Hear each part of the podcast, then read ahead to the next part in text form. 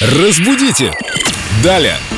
С нами Виктория Полякова, культуролог, знаток русского языка. Вика, привет. Привет, друзья. Вика, привет. Вопрос от Алексея неизвестного, но сейчас о нем все узнают. Итак, в последнее время Алексей стал слышать слово «агрессировать» вместо привычного «проявлять агрессию». Насколько это допустимо? С уважением, Алексей Викторович из Гатчины. Алексей Викторович, отвечаем вам ответственно. Совершенно верно, агрессировать такого слова пока что нет. Но важный здесь момент «пока что», потому что многие слова, многие существительные превращаются в глаголы. Так же, как, например, словечки типа «гуглить», «твитить», «сканировать». И надо сказать, что они вообще-то приживаются в нашей речи. И недавно видела картинку такую: раньше люди были начитанные, а теперь нагугленные.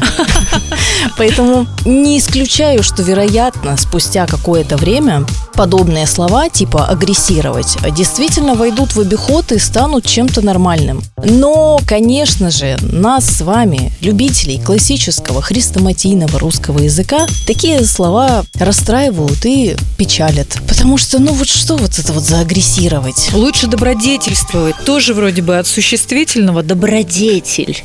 И да. Какой красивый глагол. Да. С другой стороны, я считаю, что подобные вторжения в наш язык, они, так сказать, проверяют его на прочность, на его эластичность и его такую восприимчивость, скажем так. Потому что язык, он ведь живой, он постоянно развивается, он пополняется, он видоизменяется. И разные формы, которые мы приобретаем, вероятно, какие-то привычные нам сейчас слова раньше тоже звучали так, как агрессировать сейчас. А теперь они звучат вполне себе допустимо и приятно. А я хочу присоединиться к предложению Лены и заменить вообще агрессию в нашей жизни на добродетель, на умиротворение. И вместо того, чтобы мы агрессировали, давайте умиротворировать. Прекрасный тост.